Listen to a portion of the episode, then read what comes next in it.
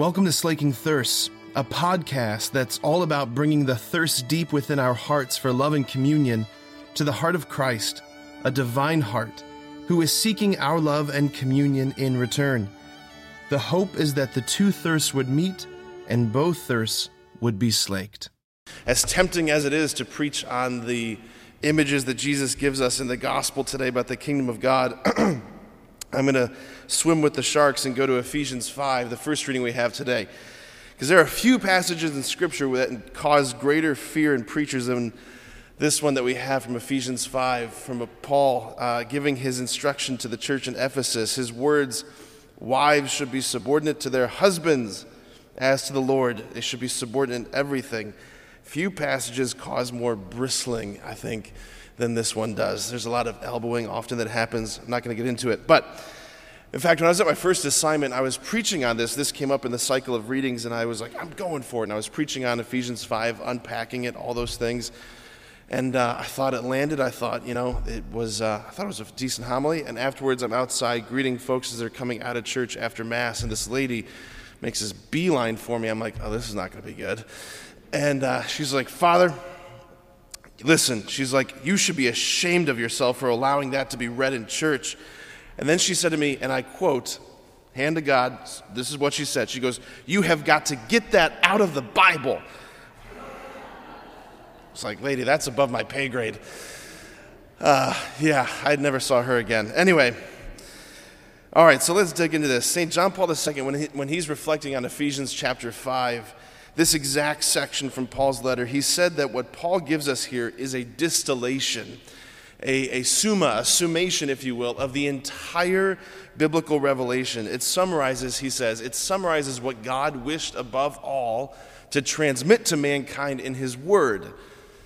That, that's a heavy, that's an incredible statement. That's an incredibly compelling statement that what we just heard in Ephesians 5 is a thesis statement, a distillation. It's the, the gold nugget that reveals everything essentially that God wished to communicate to us by His Word, which is so interesting, right? Because you have this Pope saying this, he's pointing to this passage saying that this is so important. And then on the other hand, you have the world and the culture who hears this section from Paul's letter and they sneer and they say, You've got to get that out of the Bible. Okay.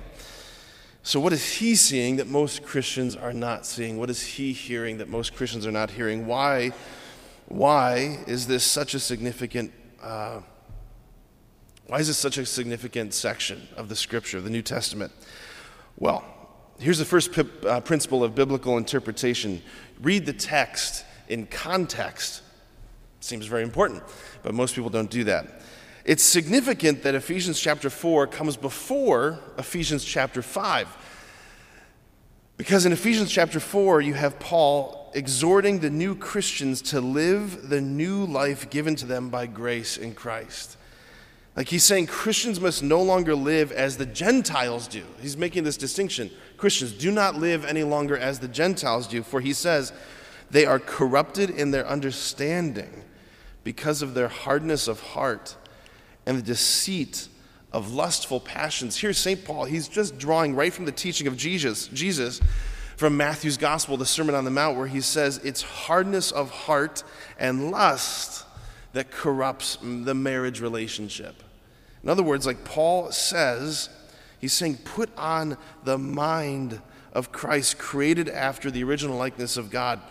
Like he, he's just following Christ. He's just, he's just continuing the teaching of Jesus in Matthew's gospel. He's saying we have to go back. In order to understand the proper relationship between man and woman, you have to go back to the beginning, right?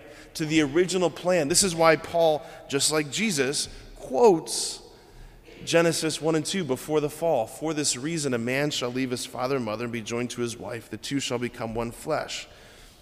Like, Paul is not justifying the sinful domination of men over women. He's doing something revolutionary. Like, Paul is calling us back through the power of the cross, through the power of the passion, death, and resurrection of Jesus, and the grace that comes to us through that, to live the original meaning of the body, to, to live again the original meaning of sexuality. Like, before hardness of heart entered in, before lust entered in He's saying by the power of the cross, we can actually have access to that again. That's what Jesus came to give us. You must no longer live, he says, as the Gentiles do, or act as the Gentiles do, or relate to each other as the Gentiles do. He's pointing to Christ as the ultimate reference point. He's saying, Look to him. He shows the way. He shows us what our human embodiment is meant for. It's meant for self gift, it's meant for love, it's meant to, for self surrender unto death. And he unfolds this as it relates to husbands and to wives, right here, right? As the church submits to Christ, so wives should submit to their husbands.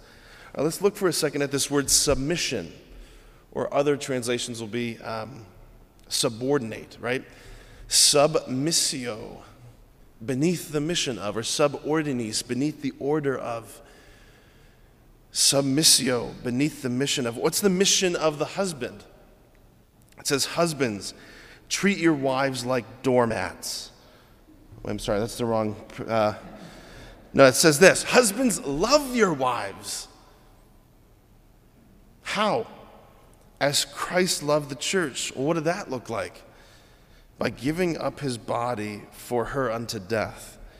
Like what Paul is saying here when he says, husbands love your wives what he's meaning here like as christ loved the church when he's saying to wives wives be submissive to your husbands be subordinate to your husbands he's saying wives allow your husbands to serve you unto death like imagine like if speaking to the ladies imagine if you were married to a man who would be more willing to die a bloody gruesome death than ever violate your dignity like i don't know a woman who doesn't want that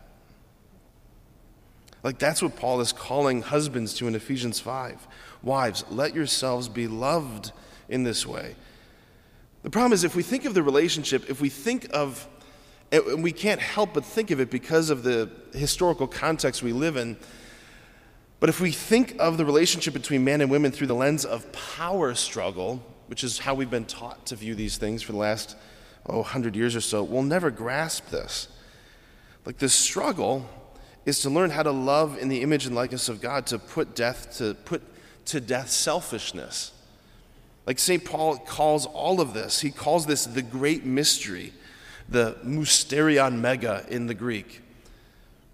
It's what God did in the beginning by creating us male and female in the beginning and calling the two to become one flesh. All of that was a sign that was pointing ahead to relationship between Christ and the church. Like the reason why we call Good Friday Good Friday, the reason why we have the audacity to say that, is because the self offering of the Lord upon the cross, the earliest Christians saw through the lens of this mystery. This is a bridegroom offering up his body and blood for his bride. Right? And just like the first Adam, when he was asleep, God pulls forth from his side the bride, right, Eve? The new Adam, asleep in death on the cross, has his side lanced by the soldier, and out comes blood and water, which the earliest Christians saw as symbolic of the two great sacraments which constitute the church baptism and Eucharist. Flowing forth from Christ's side, wounded on the cross, is the bride. All of this, this is how the church has understood all of these mysteries, right? The Catechism says the entire Christian life bears the mark of the spousal love of Christ in the church.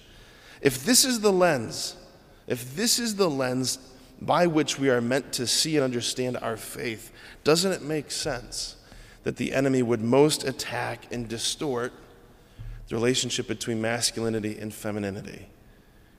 If marriage is the decoder ring that unlocks the deep mysteries of our faith, doesn't it make sense that the enemy would try and warp that reality? Welcome to our world. Friends, in this great mystery that we celebrate in this Mass, may we have hearts again that are opened to receive the incredible gift of the bridegroom who is here. Amen.